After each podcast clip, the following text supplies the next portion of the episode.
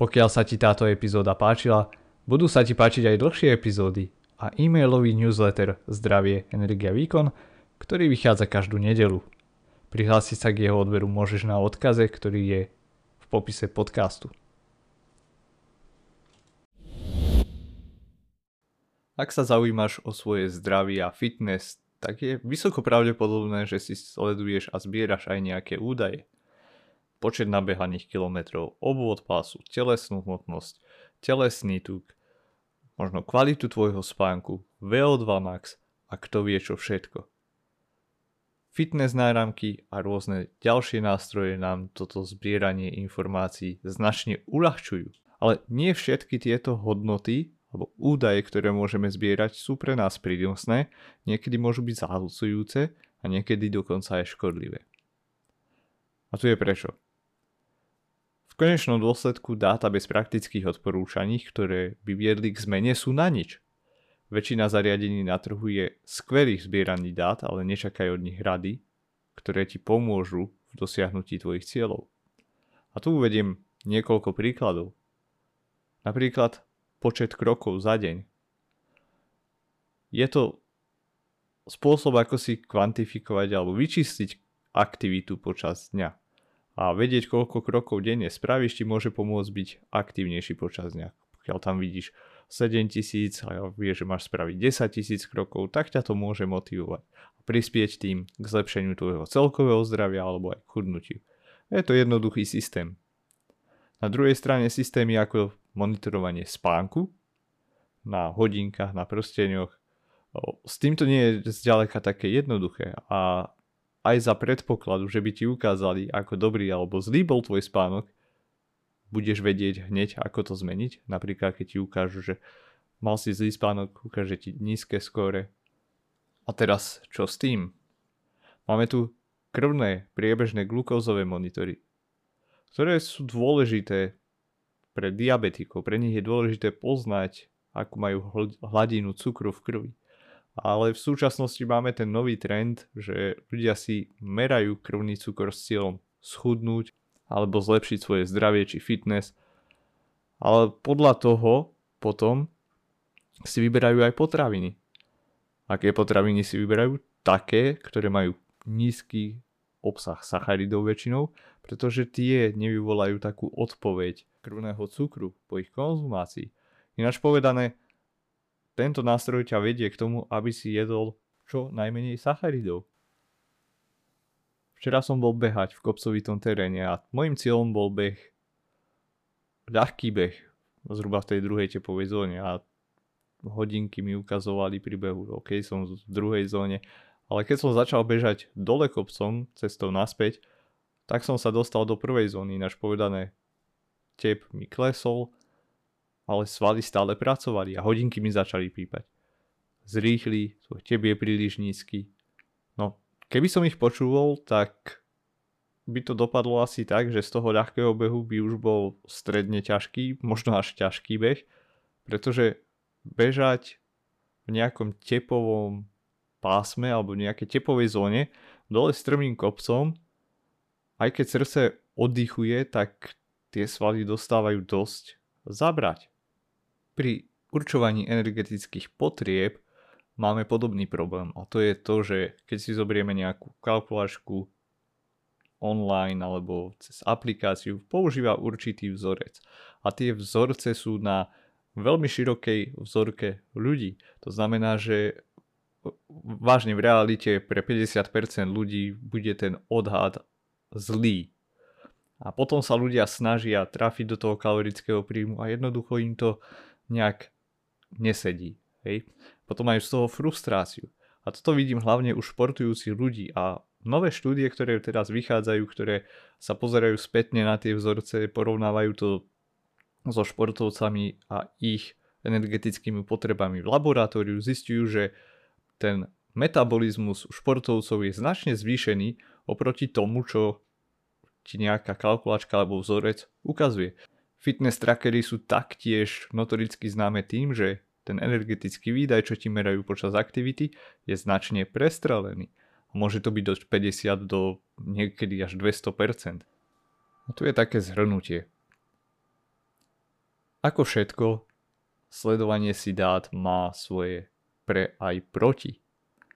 Napríklad ľudia, ktorí sa fixujú na špecifické čísla a vyslovene sa, sú zafixovaní na ne a nedávajú do súvisu aj tie subjektívne pocity, môže sa ľahko stať, že sa pretrénovajú alebo robia jednoducho rozhodnutia, ktoré nie sú v súlade s ich pôvodným cieľom. Taktiež vidíme, že zo začiatku býva sledovanie si dát veľmi zaujímavé a motivujúce, ale časom ako so všetkým to upada. Samozrejme, nie u každého. Podstatné je vedieť, čo chcem dosiahnuť, následne si vybrať dáta, ktoré budem sledovať a spôsob, akým ich budem zaznamenávať. A tu sú tie najpodstatnejšie dáta, ktoré si myslím, že je vhodné si sledovať, pokiaľ je tvojim cieľom zlepšiť si zdravie a zostať fit. V prvom rade tvoja denná aktivita a na to môžeš využiť napríklad teda ten počet krokov, spánok a tam hlavne dĺžka spánku a ako sa cítiš ráno po prebudení. Čiže tu máme tú kombináciu objektívneho a subjektívneho v nemu. Nepotrebuješ vedieť, že či si bol v REM alebo v hlbokom spánku, pretože tieto sú ovplyvnené hlavne tou dĺžkou. Takže pokiaľ máš dostatočnú dĺžku spánku, tak budeš aj viac času tráviť REM alebo v hlbokom spánku pokiaľ sa v noci nebudíš. Pokiaľ sa v noci budíš, tak asi o tom aj vieš. Telesná hmotnosť za, môže si umerať denne, to ti ukáže trendy a umožní ti postrehnúť zmeny skôr, než bude neskoro. Zároveň ti to môže pomôcť aj v takým štýlom, že sa nestre, nebude stresovať, keď uvidíš jeden deň, že plus 2 kg a druhý deň o 2 kg menej, Jednoducho uvidíš, že tam tie fluktuácie naozaj sú. Spolu s telesnou hmotnosťou taktiež obvod pásu, napríklad stačí si to dávať týždenne. A to ti prezradí alebo dá hlbší pohľad do tvojej telesnej kompozície. Znamená, obvod pásu je hlavne spojený s tou tukovou hmotou. Tvoj celkový kalorický príjem, ten je dobrý si pozrieť e, z času na čas pre seba kontrolu, ale hlavne keď robíš zmeny v strave alebo v tréningu.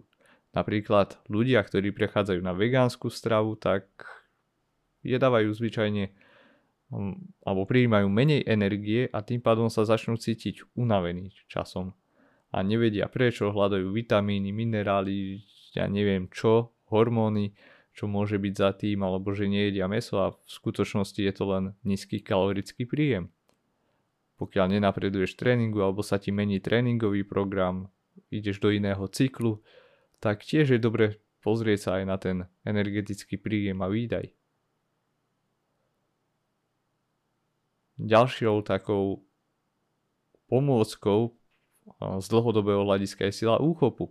A je to skvelý ukazovateľ sily a celkového zdravia a začína sa využívať už aj v nemocniciach, alebo teda aj pre účely poisťovní, pretože veľká sila úchopu ukazuje tvoju silu. Sila znamená aj svaly a ako vieš niečo stisknúť, dáva dobrý pohľad do toho, že koľko ten človek má svalovej hmoty čo zase súvisí s tým celkovým zdravím. A tu máme hodnotu VO2 max alebo maximálnu spotrebu kyslíku. To je ukazovateľ kardiovaskulárneho zdravia. A taktiež ako nám atrofuje alebo upadá svalová hmota počas starnutia, tak takisto nám upadá aj VO2 max.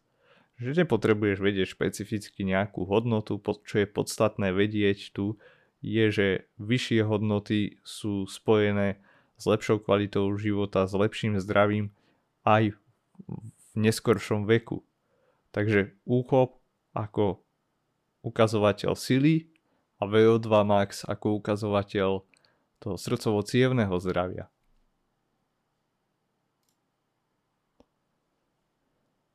A potom tu máme laboratórne testy, ktoré sú zvyčajne teda krvné testy, a tie je dobré si dať aspoň raz za rok spraviť a to sú a tie obsahujú hlavne tak hladinu cholesterolu, rátanie LDL, HDL, krvnú glukózu nalačno a HbA1c.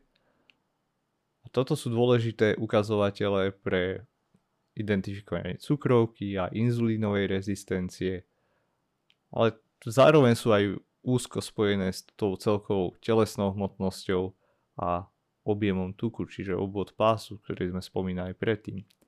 Potom samozrejme, že môžeme sa pozerať na železo, feritín, horčík, vápnik. A pri športovcoch možno ešte ďalšie ukazovatele ako testosterón, kreatinkináza a podobne, ale to už je e, vysoko špecifické a bližšie informácie k tomuto nájdeš v článku, ktorý dávam do popisu tohoto podcastu. Takže pre zhrnutie je dobre používať dáta a sledovať si ich, ale mali by byť užitočné. A je dôležité vedieť ich aj interpretovať v kontexte tvojich cieľov a spojiť ich s nejakým subjektívnym vnemom. Pretože tieto ukazovateľe by ti mali pomôcť, mali by ťa usmerniť a nie stresovať alebo zviesť z cesty.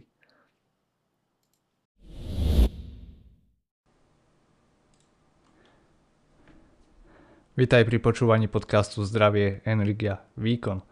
V týchto krátkých epizódach ti prinášam myšlienky na zamyslenie sa určené k tomu, aby ťa poučili a inšpirovali na tvojej ceste k lepšiemu zdraviu, mentálnemu a fyzickému výkonu. Každá z týchto myšlienok je založená na mojom osobnom rozvoji, štúdiách a aj praxe pri práci s ľuďmi. Ak chceš viac, navštív sk.dan.eis.eu.